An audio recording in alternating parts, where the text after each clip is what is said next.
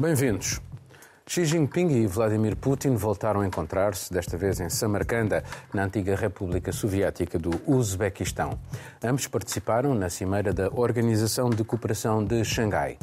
Moscou pretende um apoio mais expressivo da China, tornar a organização numa frente anti-ocidental, mais a mais porque Putin está sob pressão decorrente da progressão militar dos ucranianos nos últimos dias.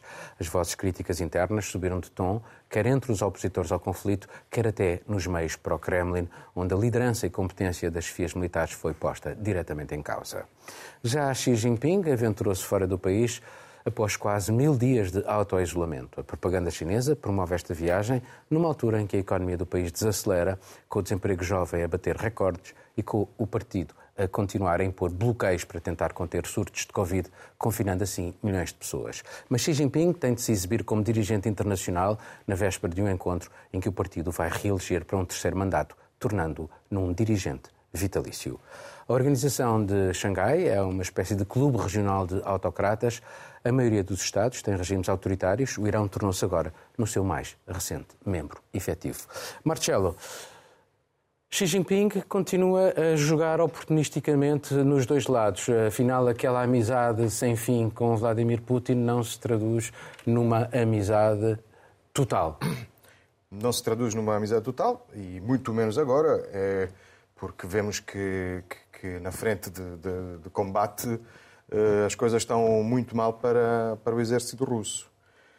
Hum, eu, o, o que eu me pergunto é, olhando bem para, para, para este encontro para, para os países presentes neste encontro, por exemplo, eh, o Cazaquistão, nós sabemos que eh, o Cazaquistão, a Tokayev, o presidente, é conhecido como o chinês, ou seja, cada vez mais orientado para, para a aliança com a China. E, portanto, é claro que eh, o fiel da balança vai ser mais uma vez Pequim nestas, nestas relações. Permite-me só uma interrupção, só para dizer que o Tokayev está muito preocupado com as interferências e com aquilo que é uh, o, o, poder uh, russo e foi Xi Jinping que o veio ajudar, dizendo que uh, a China nunca aceitará alterações de fronteiras e que outros Estados se imiscuam nos interesses de outros Estados. É. Isto porque, já agora, Tokayev disse no Fórum Económico de São Petersburgo que não vai aceitar sim, as repúblicas sionistas como Estados independentes que não, e não aceita, por exemplo, a, a, independência da, da Crimeia, da, da anexação da Crimeia. Sim, sim, sim, era precisamente o que eu,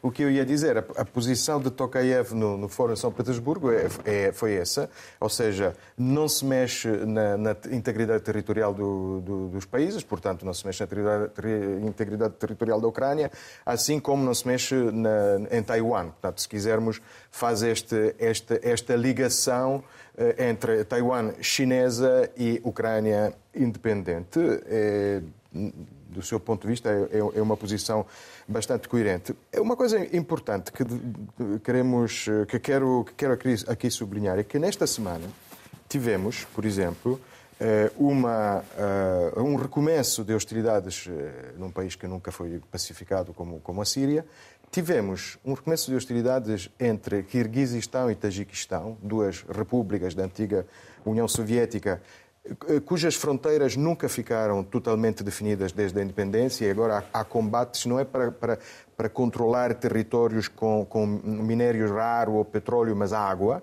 uh, de, de um rio.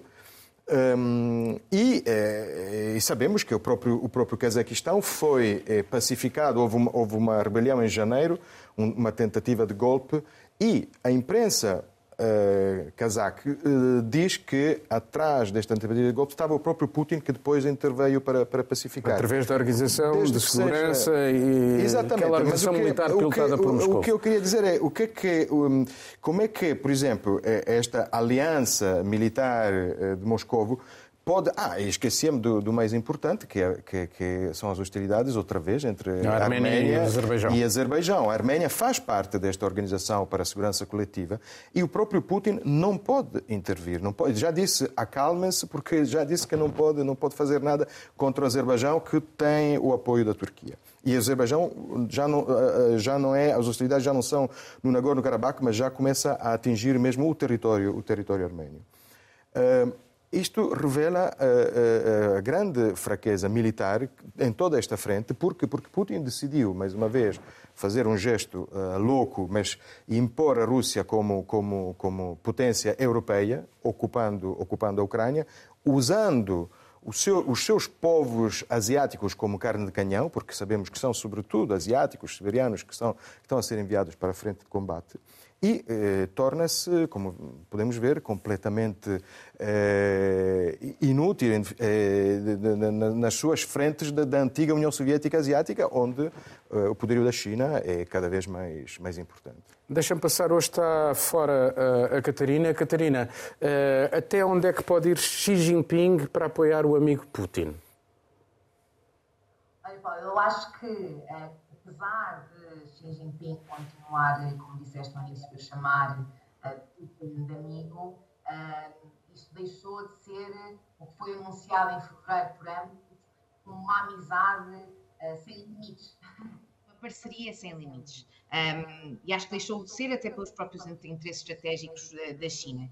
Deixa-me só dizer que eu acho que, apesar de tudo, Xi Jinping ter decidido reunião, este encontro com Vladimir Putin, a primeira viagem que faz a sair da China em dois anos devido ao contexto pandémico, tem o seu, tem o seu significado. Uh, mas também acho que tem significado para já a nível doméstico, não é? numa altura em que Xi Jinping está a caminhar para o seu terceiro mandato, eh, mas também numa forma Xi Jinping que quer mostrar a sua liderança em termos mundiais de países contra o Ocidente, mas também no contexto de outras crises, não só da guerra na Ucrânia, mas também as pressões económicas e, o próprio, e a própria crise no, no Taiwan. Mas para Putin, um, este encontro com Xi Jinping também tem muito peso, principalmente na altura da guerra que estamos a viver neste momento. Um, e porque a Rússia sabe que a China, uh, com todos os seus interesses estratégicos, a China vai, uh, muito provavelmente, na próxima década, tornar-se, ultrapassar os Estados Unidos e tornar-se a maior economia, uh, economia mundial. Um, e para a Rússia, e Putin já, já o disse várias vezes, que está de olhos na Ásia, é muito importante ter este parceiro. E é muito, muito importante ter este parceiro, porque ao mesmo tempo, se a Rússia não conseguir uh, um parceiro para onde exportar, uh, numa altura em que o Ocidente e a Europa estão a cortar esses laços económicos com a, com a Rússia, uh, vai-se ver numa situação muito complicada. E os dados mostram isso mesmo. Portanto, nós neste, neste ano, nos primeiros sete meses deste ano, o comércio entre a Rússia e a China cresceu quase uh, um terço. Uh, portanto, este encontro entre os dois, entre os dois, não foi só para mostrar que é business as, as usual, mas que a parceria vai continuar. Agora, voltando à tua pergunta, e para terminar, uh, Xi Jinping um, tem os seus problemas e está a ser muito cuidadoso na forma como fala da própria guerra. Um, se a Rússia já tivesse ganho a guerra, a história seria muito diferente, mas como sabemos, isso ainda não, uh, não aconteceu e nem sabemos uh, se vai acontecer. A China não tem grandes parceiros económicos uh, como os Estados Unidos têm. O, o maior parceiro económico, ou um dos maiores parceiros económicos da China, é exatamente um, a Rússia. E este posicionamento da China em relação à guerra tem grandes, pode ter um grande impacto, porque está a assustar os próprios parceiros regionais da Ásia Central, da China, eh, que não só condenam a guerra na Ucrânia, mas também estão aterrorizados eh, pela, pela Rússia. Eh, portanto, a, Rússia, a, China sabe disso, Xi Jinping sabe disso. como disseste no início, Xi Jinping está aqui, e a China no seu todo está aqui a jogar um jogo está a tentar estar nas, nos dois lados da, da mesa de ping-pong uh, e uh, não, não, engana ninguém, não é? E vai sempre jogar uh, pelos seus próprios interesses estratégicos. É Obrigado, Catarina. Vou passar ao Miguel, está bem? Miguel.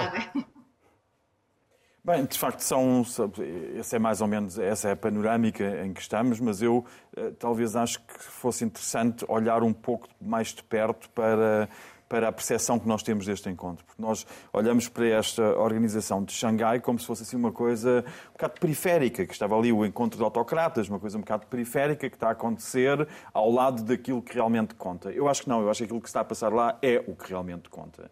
E dizer que Xi Jinping e Putin são parceiros uh, que, que, dependem um do outro, acho que é muito pouco. Acho que é muito pouco porque eles são uh, absolutamente essenciais. Xi Jinping podia, em 24 horas, terminar a guerra se assim o entendesse. Xi Jinping podia deixar de ser cliente do petróleo e do gás russo e encostar Putin à parede em três tempos. E não o faz. Isso é o essencial. Começarmos agora. Mas também não faz o contrário, Miguel. Não, não, não, não faz. Faz o contrário. Absolutamente que faz o contrário. Tanto assim que a guerra continua e que a China está a comprar o crudo dos Urais com 30 dólares de desconto por cada barril. Isto quando o, o, o crudo uh, de, de, que vem, parte do crudo que vem da, da, da, Rússia, já é mais barato que o Brent. Ou seja, a China está a comprar uh, pechincha, está, está, a pagar está a pagar uh, uh, um preço baixíssimo a Índia por também. energia que precisa. A Índia também. E isso, a, a Índia também, que também está. Uh, faz parte desta organização. Faz parte desta organização que representa 40% da população mundial. Portanto, se alguma coisa é periférica aqui, são os encontros de Ursula von der Leyen mais os, um, os, os países europeus à sua volta, já sem o Reino Unido, e isto é para termos uma noção do jogo de forças. E Xi Jinping, a, forma como eh, eu segui a, interpretação das palavras de Xi Jinping como se fosse uma espécie de oráculo, sim, porque o apoio dele não foi bem expresso e deixaram margem para uh, os desentendimentos que têm ou pela não total harmonia entre as posições, mas no essencial. Não, no eu, não as podes pegar nas, nas palavras de Putin uh, referindo-se à China, que ele disse que entende as questões e preocupações da China. E, portanto, esta frase também é, toda ela, um, um, um, o programa de que a China não apoia incondicionalmente uh, uh, Eu li essa frase, claro que não apoia incondicionalmente, são dois países com uma tradição de uma imensa rivalidade durante décadas e que não falavam uns com os outros e que têm problemas nas fronteiras e que têm inúmeros casos em que estão em profundo desacordo. Mas o que nós estamos a falar, e essa é a nossa perspectiva aqui, é nos interesses europeus e na forma como é que se poderá ou não eh, dar força às sanções decretadas pela, pela União Europeia contra a Rússia, pelos Estados Unidos, e essas estão, de facto, isso é o essencial, bottom line, a Rússia não está a ser penalizada pelas sanções porque tem um financiador que está a fazer excelentes negócios enquanto isso durar, também a guerra dura e assim os Estados Unidos, os Estados Unidos entendam que ela deva durar. Os negócios e a venda com os descontos que dizias são exemplo de, da fraqueza também económica, dos efeitos das sanções. Fraqueza económica, então lucros recorde da Gazprom é fraqueza económica? Não sei porquê, mas... Oh, oh, não, enfim, por, por, amor de Deus, Marcelo, fraqueza económica que... quando tens 41 mil milhões Não há nenhuma de quebra na economia. 40... Não há nenhuma quebra na economia. Não é quantificável e o não, que tu tens uh, são lucros uh, no petróleo e no gás. Uh, Nós estamos a falar de petróleo e gás, não estamos a falar de McDonald's. Não deixa de ser curioso, porque de facto, se é perdedores aqui, eh, a Rússia será certamente um deles. Eh, a Europa pode ser também um perdedor, porque certamente, eh, mas a Rússia não deixa de ser. Carolina. Sem a menor dúvida, não deixa de ser, e é, é, isso, como a Catarina bem apontou, o volume de que cresceu o comércio bilateral entre Rússia e China nesses primeiros meses, sete, oito meses do ano, depois da guerra, ou seja, as coisas se mantiveram e aumentaram, ou seja, como o Miguel falava, é um grande financiador que a Rússia tem sim das ações. Xi Jinping poderia sim tomar uma, caso assim entendesse, não é, tomar uma, uma medida mais efetiva com relação ao fim da guerra, mas não faz porque não tem interesse nisso agora. A viagem, por exemplo, acho que também foi interessante ver que a primeira parada não foi direto para o local do encontro, não é, mas a primeira parada foi no Cazaquistão, que tem todo esse momento de temer alguma possível invasão russa que aconteça principalmente na região norte do país. Então foi interessante ver também que Xi Jinping parou lá. E o fato de ele se manter é, numa posição em que não critica 100% e Putin agora vem dizer que entende as preocupações, como você disse aí, com relação às declarações dele. É também uma forma de Putin manter, de alguma forma, uma aparência de que está tudo andando bem dentro dessa amizade que foi muito alardeada no começo do ano antes da guerra e que agora certamente já não segue mais os mesmos moldes. São... Aliás, a, a, a, Rússia tem feito alguma chantagem com o Cazaquistão, com aquilo que são os oleodutos e os gasodutos do, do Cazaquistão para a Europa, Sim. inventando uh, problemas para cortar o, o, fornecimento do Cazaquistão. Inventando problemas e como o Marcelo mencionou também, a questão da própria imprensa, não é? A propaganda que se faz, a forma como como isso tudo tem chegado dentro do Cazaquistão é toda uma forma de se começar a plantar uma ideia ou a plantar possíveis problemas que podem levar no futuro ao que o presidente do Cazaquistão já falou, a uma possível invasão e mais um cenário de guerra Mas que Xi se Jinping já veio dizer Exatamente, que, uh, que apoia o Cazaquistão. E é o, o que, papel o que, dele o também que significa, agora. de algum modo, que nesta parceria uh, quem é o, o, o, parceiro maioritário começa a ser cada vez mais a China, a China. e Xi Jinping. Vamos passar para outro tema.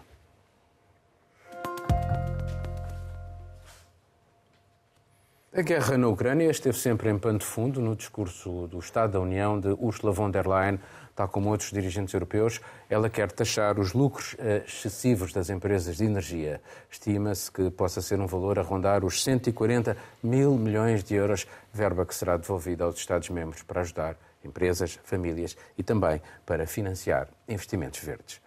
O balanço do Estado da Europa e os seus desafios foram expressos no Parlamento Europeu.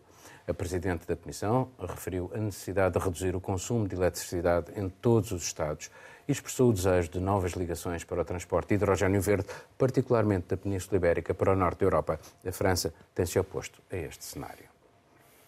Von der Leyen quer ainda uh, revogar os requisitos da regra de unanimidade em decisões importantes, quer uma reforma das regras fiscais e uma outra do mercado europeu de eletricidade. A urgência para o cidadão comum europeu, essa é poder aquecer a casa neste inverno e conseguir pagar a conta. Miguel. E, e, bem, e bem necessária será mudar essa regra da unanimidade se tivermos em conta que a um dos membros da União Europeia foi formalmente retirado o estatuto de democracia de democracia de, pleno, de plena eficácia, não é? Como aconteceu agora à Hungria numa decisão do Parlamento Europeu. Que votou favoravelmente e com grande maioria, dizendo basicamente que a Hungria não é já uma democracia. E, portanto, não, não pode haver dentro da União Europeia uma regra de unanimidade se a União Europeia reconhece que que uh, um dos seus membros não é uh, uma democracia, portanto não faz sentido esta regra, tal como dentro da NATO não faria sentido, sendo um, uma organização defensora dos direitos democráticos e das liberdades, ter um membro como a Turquia, por exemplo, também não faz sentido, não é? E que tenha, tem, que tem que haver unanimidade para entrarem, por exemplo, a Finlândia e a. Mas voltando à, à, à, União Europeia, eu acho que é interessante aquilo que nós estamos a assistir, que basicamente tem como uh, pano de fundo um enorme problema, quanto a mim, um enorme problema de análise desta guerra. Que nós olhamos para, para a Rússia e para a União Europeia, que são os dois blocos diretamente em confronto, como se tivessem as mesmas preocupações. Um, como se as preocupações fossem semelhantes. O, o Marcelo, há bocado, falava, por exemplo, no caso da Rússia, que estavam a sofrer e que, um, que havia indicadores que a economia russa estava, a russa estava a sobrar. A questão é que Putin não está preocupado com o PIB per capita russo. Não é essa a preocupação dele. Putin não está preocupado com os índices de liberdades cívicas atribuídos por ONGs à população russa. Nem está preocupado com os cidadãos russos. Nem está de todo preocupado com os cidadãos russos, das preocupações dele. E olhar, analisar os efeitos das sanções quando estamos perante uma personagem a quem muito pouco preocupa enquanto a repressão funcionar contra a sua própria população e enquanto a propaganda funcionar, bem, pode, bem podemos continuar a aplicar, a aplicar sanções que o resultado será aquele que nós, num extremo, vemos no extremo na extrema esquerda ou na esquerda parlamentar alemã, vemos a, a deputada Sarah Wagenknecht, que o partido agora quer excluir, a acusar o governo alemão de ter desencadeado uma guerra sem tréguas económica contra a Rússia, como quem diz, uma guerra económica sem tréguas que nós estamos a perder, diz esta deputada, que está a causar uma crise maior dentro do seu partido, mas esta posição, acusada, acusa-se a Sara Wagenknecht dela não ter uh, repetido três vezes antes que o que está na origem é a guerra de agressão russa à Ucrânia, que é aquele preâmbulo que se tem que fazer em todas as análises. Ela não o fez e foi muito criticada por isso, mas de facto o que ela diz é o que sente muita gente grande parte dos eleitores na União Europeia isso estão a sentir no AFD à extrema-direita, no Link à extrema-esquerda, na Suécia, em Itália para a semana Ora, vamos ver como é Justamente, deixa-me colocar-te aqui, eh, é uma questão precisamente por causa disso, porque tivemos eleições recentes em França, tivemos na Suécia, e, e- e- e já vamos analisar eh, o resultado na Suécia, mas eh, os movimentos populistas tiveram uma expressão cada vez maior e muitos deles eh, usando precisamente o argumento da- da- da- do problema da- dos custos, de- do custo de vida, da, da energia, eh, e vamos ter eleições em Itália recentes eh, para a semana, eh, e vamos ter eleições na Letónia, e vamos ter eleições na Bulgária. E, portanto, isto pode ser, de facto, um problema muito grande, porque alimenta de fa- realmente o, o discurso populista, não é? É, não, não só alimenta o discurso populista, como a própria construção sobre fundamentos democráticos e de valores democráticos na União Europeia depende, obviamente, do sentido de voto dos eleitores. E Putin sabe isso perfeitamente. Daí ele estar muito mais interessado nos efeitos das sanções decretadas na União Europeia e nos vários países do que no efeito na sua população, porque essa, enquanto ele a controla com meios repressivos e propaganda, e até eh, e, há, e há- e há muitos exemplos de que esse, esse controle por meios repressivos e propagandas pode funcionar durante muito tempo. Pode não funcionar para sempre, mas pode funcionar durante muito tempo, sobretudo quando nós assistimos ao mesmo tempo ao líder comunista Zyuganov, na Duma, a dizer que esta guerra, e o Zyuganov não o faria sem luz verde do Kremlin.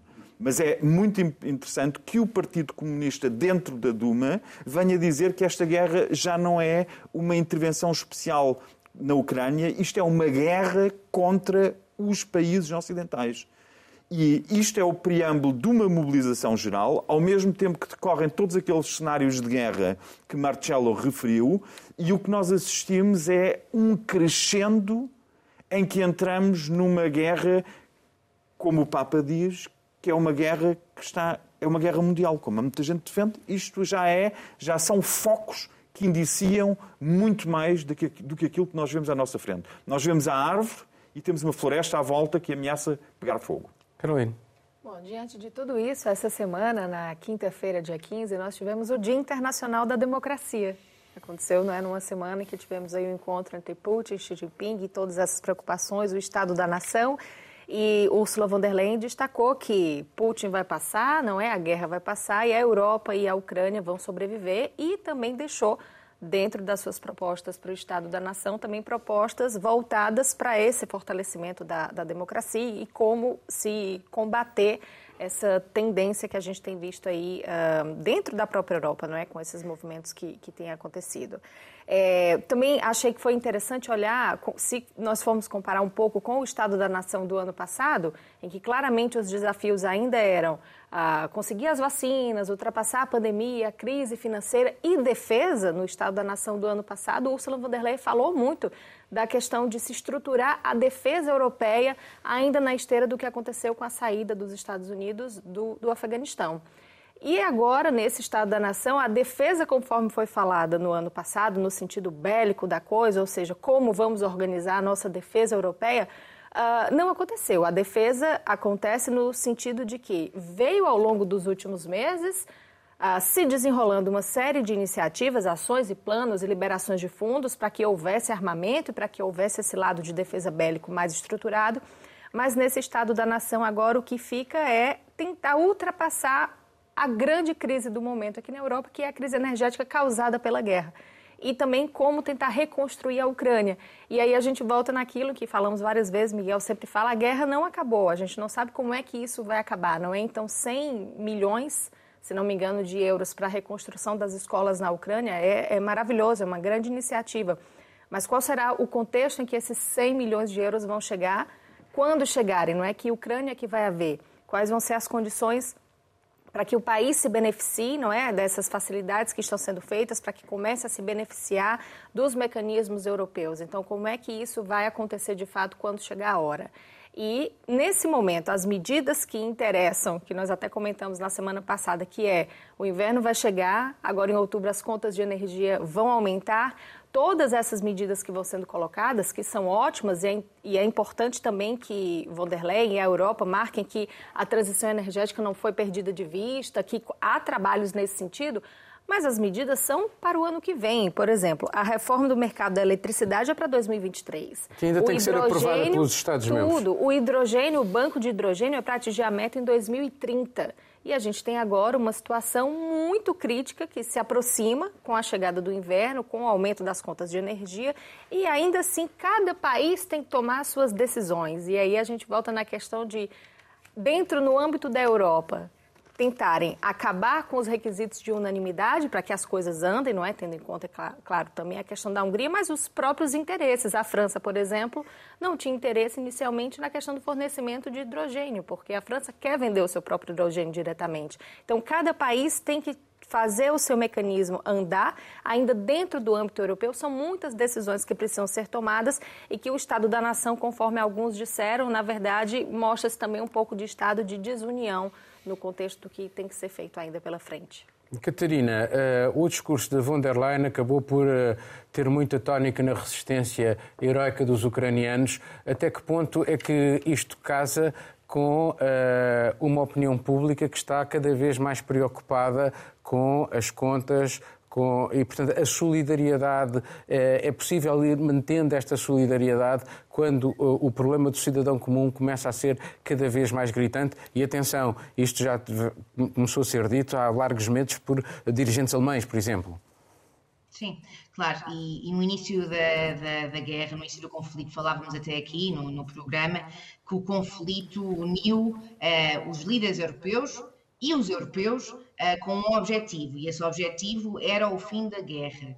Uh, o que nós vemos agora é que essas preocupações dos líderes e dos cidadãos têm vindo a mudar, uh, por razões óbvias, não é?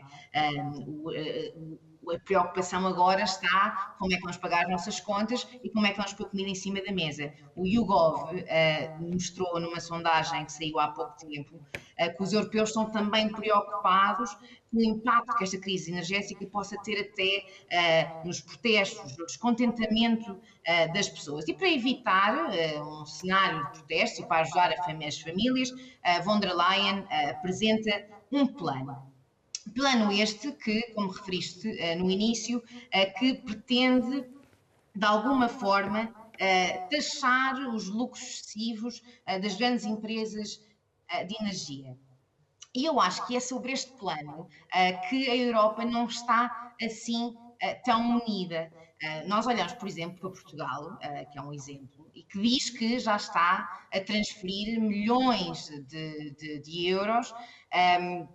Lucros das empresas para os consumidores, mas que uh, considera que no imediato não há necessidade do que uh, ficou conhecido como a windfall, uh, a windfall tax. E a minha pergunta é, e se isto não vai deixar as pessoas ainda mais descontentes, não é? Como é que um país pode dizer que não há necessidade para uma windfall tax? Nós olhamos só simplesmente para a Galp, que em julho deste ano uh, reportou um aumento de 90% do seu rendimento, 90%. Uh, e esta windfall tax, o que poderia fazer não era taxar o rendimento total de uma empresa como a Galp ou outras grandes empresas energéticas, é simplesmente aplicar um imposto nesse uh, excesso. E depois, esse dinheiro iria então para as famílias e também para as empresas mais pequenas e de, de, mais pequenas que estão a passar algumas dificuldades. Uh, e a Europa parece unida. Há mais exemplos. A Polónia, por exemplo, também diz que uh, não quer uma windfall tax a nível europeu, mas que vai implementar uma solução mais independente. Itália, por exemplo, implementou uma windfall tax, mas esta windfall tax não está a ter os resultados esperados. E a minha pergunta, só para terminar, é que se calhar os resultados não são os esperados porque os países não estão disponíveis para ir longe uh, o suficiente, para ir mais longe. E o plano da União Europeia também não vai. Uh, se nós olharmos para o que von der Leyen disse, é que querem taxar 33%, ou 33% desse rendimento excessivo das empresas de carvão e de gás um, ehm, e, de, e, de, petróleo. Mas os países podem ir mais longe. Organizações como a Oxfam, uh, no Reino Unido, dizem que os países devem ir uh, taxar entre os 50% e os 90%. Só um dado, segundo a Oxfam, uma windfall tax de 90% a mil das maiores empresas mundiais poderia criar mil milhões de dólares para ajudar uh, estas famílias. E se nós pensarmos nisso, é justo, porque só entre 2020 e 2021, portanto, durante a pandemia, também houve imensas empresas que beneficiaram da pandemia, não é só sobre o conflito, uh, mil das maiores empresas do mundo fizeram em, em rendimento excessivo 1,15 trilhões de euros, é um aumento de 68,5%. Portanto, acho que estamos aqui numa altura que, que a União Europeia devia realmente olhar para estes dados e fazer qualquer coisa, senão o pior espera-nos realmente este inverno. Obrigado. Uh, Marcelo, em relação a esta questão, de facto, uh, o, o, debate prossegue. Macron é a favor uh, desta taxa, Scholz é a favor desta taxa, mas dentro dos próprios países há, há, há, divergências. Bom, mas em Não, relação. O caso italiano, a Catarina mencionou, e queria, queria pegar nisso. Há, há muitos temas foram levantados, o próprio discurso da von der Leyen foi muito interessante, acho que eu não vou conseguir dizer tudo o que queria, mas, mas este tema, os, os dois temas ligados à, à, energia e às fontes energéticas, o, o, o teto ao preço do gás e a, a taxa sobre, sobre lucros inesperados, são, são dois temas uh, muito complexos. Eu acho que uh, é muito importante não, não apenas queixar-se do crescimento dos populismos, mas eh, a vacina contra os populismos é, é, é, conseguir deixar passar a mensagem que muitas coisas não são realizadas porque a realização é complexa. Por exemplo, Draghi uh, aprovou uma. E já agora dizer a verdade aos cidadãos também. Exatamente, é mas, mas Draghi aprovou, o governo Draghi aprovou uma taxa sobre lucros inesperados, esperava desta taxa sobre inesperados 10 eh, mil milhões de euros, só conseguiu por enquanto mil, pouco mais de mil. Porquê? Porque as empresas, eh, obviamente, se opuseram, eh, levantaram uma série de questões que são, que são interessantes. Levantam a questão sobre o que é lucro inesperado, considerando que estamos a sair de um período pandémico. Há um lucro que seria esperado se não tivesse havido a pandemia. E, e, neste momento, um partido mais à esquerda, que neste momento está numa coligação eleitoral com o PD, com o Partido Democrata, até apresentou uma queixa, portanto, a questão foi parar a magistratura, uma queixa sobre, denunciando evasão fiscal. Mas eh, as empresas consideram o contrário, consideram que esta taxa é inconstitucional, é por isso que ainda não pagaram. Portanto, a, a complexidade é essa. E precisamente os partidos que depois que, que, se queixavam porque o governo não foi mais longe, deixou cair o governo Draghi. Portanto, no meio disto tudo, o governo da Itália pôde muito pouco e a bola está do lado de quem ganhar as eleições e sabemos o que, que as sondagens dizem. Não, mas esta, é, esta é uma das... antes de passar exatamente, para o próximo exatamente. tema, já agora, desculpa, uh, uh, as indústrias uh, petrolíferas enganaram as pessoas desde os anos 70 sobre o impacto uh, de, dos combustíveis fósseis nas alterações climáticas Sim. enganaram as pessoas e os governos, ou os governos deixaram-se enganar e as pessoas deixaram-se enganar. Portanto, vamos passar Enquanto para um novo as coisas tema. correm bem, todos eh, gostam de se deixar enganar.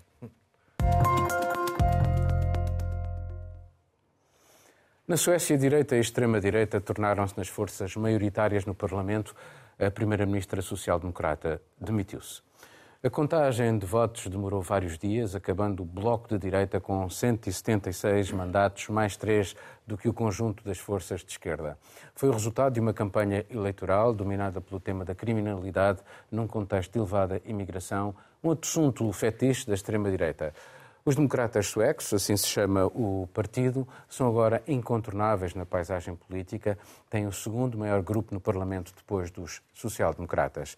São herdeiros de uma formação com raízes na ideologia nazi, mas suavizaram o discurso e a imagem, reivindicam hoje serem apenas nacionalistas e sociais conservadores. Abandonaram a ideia de sair da União Europeia, apoiaram a adesão à NATO. De rejeitados por todos há poucos anos, agora conservadores liberais e democratas cristãos dizem estar dispostos a governar com eles, ou pelo menos a governar com o seu apoio parlamentar. Carolina, é, eu acho interessante que a gente, pelo menos né, no Brasil, a gente quando pensa na Suécia, pensa sempre num país, num dos nórdicos e que está tudo maravilhoso sempre, né? Um daqueles países que despertam sempre a nossa simpatia. E quando a gente para para ver que essa campanha foi marcada, não é todos os partidos, aliás, não, é? não só a extrema-direita, os democratas suecos, mas todos. Foi uma campanha marcada. Os próprios sociais-democratas. Foi uma campanha totalmente marcada pela, pela campanha de combater a criminalidade, mostrando índices de insegurança que pioraram muito e sim, de fato, mas a violência. Agora, desculpa lá, a criminalidade associada à imigração. Claro, exatamente. Aí a gente entra no, nesse âmbito de fato. Em 2013, eu estive lendo algumas reportagens antigas, em 2013 a Suécia fechou quatro penitenciárias porque não tinha gente presa. Então vamos fechar essas instalações. Uma realidade completamente diferente do que é hoje, quando as instalações prisionais que existem estão lotadas. E nos últimos anos foi de fato um aumento de criminalidade absurdo levado, aí sim a gente tem novamente a instrumentalização da imigração e dos imigrantes, não é? Levado como causa essa imigração excessiva. A Suécia em 2015 recebeu mais imigrantes per capita do que qualquer outro país europeu. Então, isso é instrumentalizado para que se diga que esses imigrantes que estão chegando são os responsáveis pela causa da violência e do aumento da criminalidade. O que é a agenda da extrema-direita que a gente vê, enfim, em outros países, por exemplo moderar um pouco o discurso, ou seja, o que nós dizemos que é alguma moderação de discurso, no caso, ah, vamos, vamos ficar na Europa, vamos maneirar aqui um pouco a forma como falar, é tudo cosmético e, na verdade, a real intenção continua ali. A real intenção é acabar com a imigração. Mas, mas, mas uh, não achas que foi, não é só a migração? A migração, os, imigrantes é, é, também o crime, mas também, no empanto fundo, a globalização, a perda de referências, etc, Exatamente. etc. Isto faz lembrar um bocadinho o discurso do Donald Trump. Exatamente, a gente está vendo toda essa esteira. Você vê, por exemplo, no, posso, não, não vou tão longe, vou para o meu país, para o Brasil, por exemplo. Essas bandeiras do nacionalismo, do que, que é a nossa referência de cultura, o que, é que são os valores de Deus, pátria e família, isso tudo está sendo colocado lá de volta. No meu estado, que é o estado do Ceará, existe um candidato ao governo do estado que também tem essa bandeira e ele vai liderando as pesquisas, liderando com vamos combater a criminalidade, vamos armar a população. Então, assim, esse discurso a gente vê que que é um discurso que está muito presente, aliado a todas as outras bandeiras do que são os partidos da extrema-direita, dizendo, no caso da Suécia, não é mais um país em que os valores estão sendo perdidos, em que a identidade vai sendo perdida. E com isso conseguiram uma grande mudança, olhando para o que era, novamente, como eu falei, no 10 anos atrás, não é? O que foi a representação partidária quando começou muito pequeno e agora em uma década eles conseguiram chegar à maioria, ou seja, marca. A maioria, momento... quer dizer, na, no centro-direita, uh, entre a direita e a extrema-direita, porque o partido maioritário continua, continua sim, a ser sim. os sociais-democratas. Miguel. Mas é de facto um problema, e é um problema que se repete na Europa, é que a direita conservadora burguesa, por assim dizer, está disposta, aparentemente, vamos ver o que é que vai acontecer nas próximas semanas, mas está disposta, em princípio, a formar governo com um partido que tem as suas origens numa ideologia neonazi de supremacia branca. Mas foram eles que assumiram isso, num livro branco que. Exato, eles exato. Assumiram a classificação não, não é minha. Eh, eh, mas é aquilo a que estamos a assistir, e quando falas em Trump, de facto, eh, este partido de extrema-direita sueca até assumiu o slogan de vamos voltar a tornar a Suécia great again. Portanto, eles próprios pegaram, tornar, eh, engrandecer novamente a Suécia. E, e, reduzir o problema da criminalidade às populações, um, às populações de imigrantes é um pouco redutor, porque a Dinamarca teve, muito antes da crise de, muito antes da crise de refugiados, tinha muito sérios problemas com bandos organizados criminosos, muitos deles aqueles tradicionais bandos de motares, uh, os Hells Angels, os banditos, e a Dinamarca teve, tinha zonas do país que estavam a fugir ao controle do governo e foi muito tematizado. Não polarizava era as populações, como é fácil fazer quando, para além de, uma, de um colete de cabedal com, com, com uh, apliques de metal, temos pessoas que têm uma cor diferente e uma origem diferente e que estão fechados em, em, em locais sem poder trabalhar, sem poder ter uma vida normal, que é aquilo que acontece a muitas das, muitos dos imigrantes que, que a Suécia recebeu e que são recebidos num país que não é uh, aquele calendário de simpatia uh, e de não são os anfitriões, uh, talvez que se pudesse esperar quando se está temporariamente no país. Ninguém pode acusar a Suécia de organizar recepções excessivamente calorosas aos refugiados até agora. Mas, Pelo Miguel, contrário. Miguel, eh, embora a questão da União Europeia não esteja presente, porque eles deixaram, puseram de lado a questão de, de uma saída da, da Suécia da, da União Europeia, a verdade é que a Suécia vai se tornar na presidência rotativa da União Europeia em janeiro deste próximo ano eh, e numa altura em que, mais uma vez, vamos ter, continuar a ter inflação, eh, subida dos preços, etc, etc. Até que ponto é que isto não pode eh, levar o governo sueco, que vai ficar, com certeza, na dependência de uma extrema-direita, a, a- a- a pôr em causa algumas daquelas que são as prerrogativas do Estado de Direito, por exemplo, na Europa? Mas também isso é sintomática de- sintomático das extremas direitas na Europa, porque tanto em Itália, hum, os eh, irmãos de Itália, a formação de extrema direita, também diz que também fica afinal na União Europeia, já não quer sair da União Europeia, e também do é contra a euro. Rússia, também é contra a Rússia e contra o Putin. Eh, hum, e e esta a Le Pen, Le Pen afastou-se, já não queria também sair da União Europeia. O que é grave é que ninguém sente a obrigação de se afastar do lastro ideológico neonazi, supremacista, racista e xenófobo. Desse não se afastam. Só na questão da União Europeia é que têm que dizer que afinal ficam, que é para se tornarem, eh, eh, eh, para se transformarem ou serem aceitos como partidos, como partidos de salão. Mas isto só para terminar. A Suécia enfrenta, para além destes, enfrenta muitos outros desafios. Não é certo que, que- a entrada na NATO não é líquida. Eh, A Turquia está em- com problemas com a Turquia e não vai ser esta extrema-direita que vai resolver, ou um bloco de direita influenciado pela extrema-direita que vai resolver estes problemas. Pelo contrário, vai ser uma destabilização muito forte da União Europeia e os discursos de von der Leyen ameaçam tornar-se cada vez mais próximos destas posições. Já vamos assistindo a isso. Aliás, já houve organizações de jornalistas, internacionais de jornalistas, a alertar para os riscos que há relativamente à liberdade de imprensa por causa deste partido de extrema-direita, relativamente a algumas afirmações que alguns dos seus dirigentes eh, acabaram por eh, fazer. Eh, Marcelo. Sim, eh, muito rapidamente duas coisas. Uma sobre a violência eh, na Suécia. De facto, há uma vaga de violência crescente na Suécia e que está ligada a quem fale, fale em, em- em três vagas. Nós estaríamos na terceira vaga. A primeira vaga é precisamente dos anos 80, ligada a gangues de, de, de, de motares. Portanto, é uma, é uma vaga de violência autóctone, por assim dizer. Eh, Os casos não são raros na, na história sueca.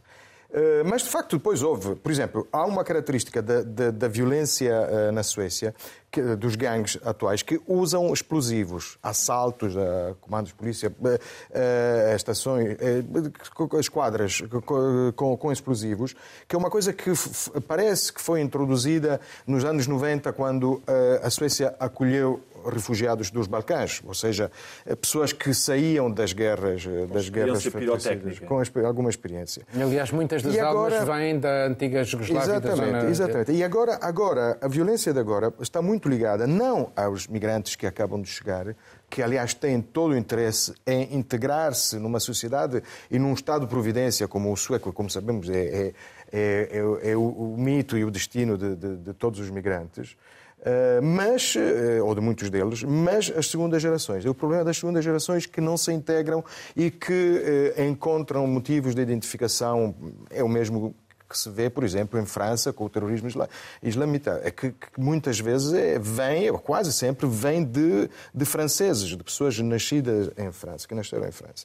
Aliás, um, Este é ministro- o- um dos ministros, que, que agora deste governo que se demitiu, dizia que não queria na, na, na Suécia eh, eh, pequenas Itálias, Little Italy, Ah, Little Italy. Isso é uma frase mesmo da, da, acho da Magdalena. Os italianos. Não, foi, foi, foi da, foi da, foi da, da Primeira-Ministra. Primeira-Ministra. Eh, e, e queria que eh, pelo menos 50% A da- frase é- de- de- dos bairros fossem com, com, com Evitar, cidadãos é assim, é suecos. uma frase que pode ser interpretada como uma frase racista, mas é, é- se, se eu Ninguém se queixa de pequenas berlins. se- Ai, nós não queremos pequenas eu berlins na não, Suécia. não, não- acho que não, não temos tempo para recuar, mas eh, eu aqui uma vez falando do racismo nos Estados Unidos, falei do racismo contra italianos e caíram em cima de mim porque eu queria comparar o racismo contra italianos com... Mas a frase, a frase da primeira-ministra sueca foi não queremos cá... eh, Nem Chinatown, nem nem, pequenas Chinatown, nem Somaliland, nem Little Italy. Portanto, Bom, mas, a- mas podemos considerá-lo Trump também uma frase... Mas podemos considerar uma frase contra a guetização, não é? Ou seja, é uma ideia também de evitar os É, guetos, porque é ali que, que surge, surge a violência. Catarina, tens que ser muito rápida, temos muito 1 minuto e 16 segundos. Ok. Para começar, só dizer que quando, quando dizemos que os imigrantes não se integram, muitas das vezes é por falta de reformas dos governos para os integrar. É importante relembrarmos disso.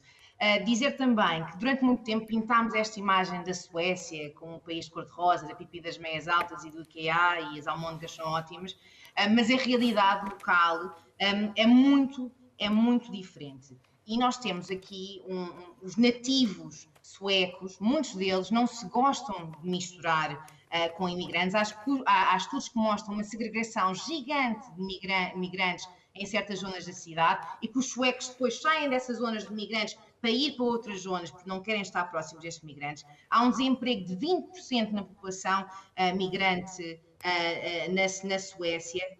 Portanto, isto leva uh, e, um, e um grande aumento da criminalidade. Mas a criminalidade também vem muito da exclusão social. Quando há exclusão social, o crime aumenta. É isso que estamos a ver na Suécia. E o que nós vimos foram partidos políticos, como o de extrema-direita, como todos os outros também, ou a grande maioria dos outros, que usaram isto, e os próprios meios de comunicação também, usaram isto como uma estratégia política, eh, uma, como propaganda eh, racista, e foi só mais um de vários elementos que estão a afetar a Suécia eh, desde a economia à própria globalização, à inflação, tudo isso está afetado. Portanto, foi um cocktail perfeito para a extrema-direita ganhar na Suécia e veremos o que é que espera a Suécia nos próximos anos, mas eu não imagino uh, brighter days uh, na Suécia nos próximos tempos. Obrigado. Quando tu estavas a falar, a fazer esse retrato da Suécia, eu só me lembrava dos anos que passei em França, parece um retrato das, das zonas, dos bairros suburbanos franceses. Portanto, é, é, a situação é, acaba por ser muito semelhante. E terminamos aqui este programa. Estaremos de regresso dentro de uma semana. Tenha dias felizes.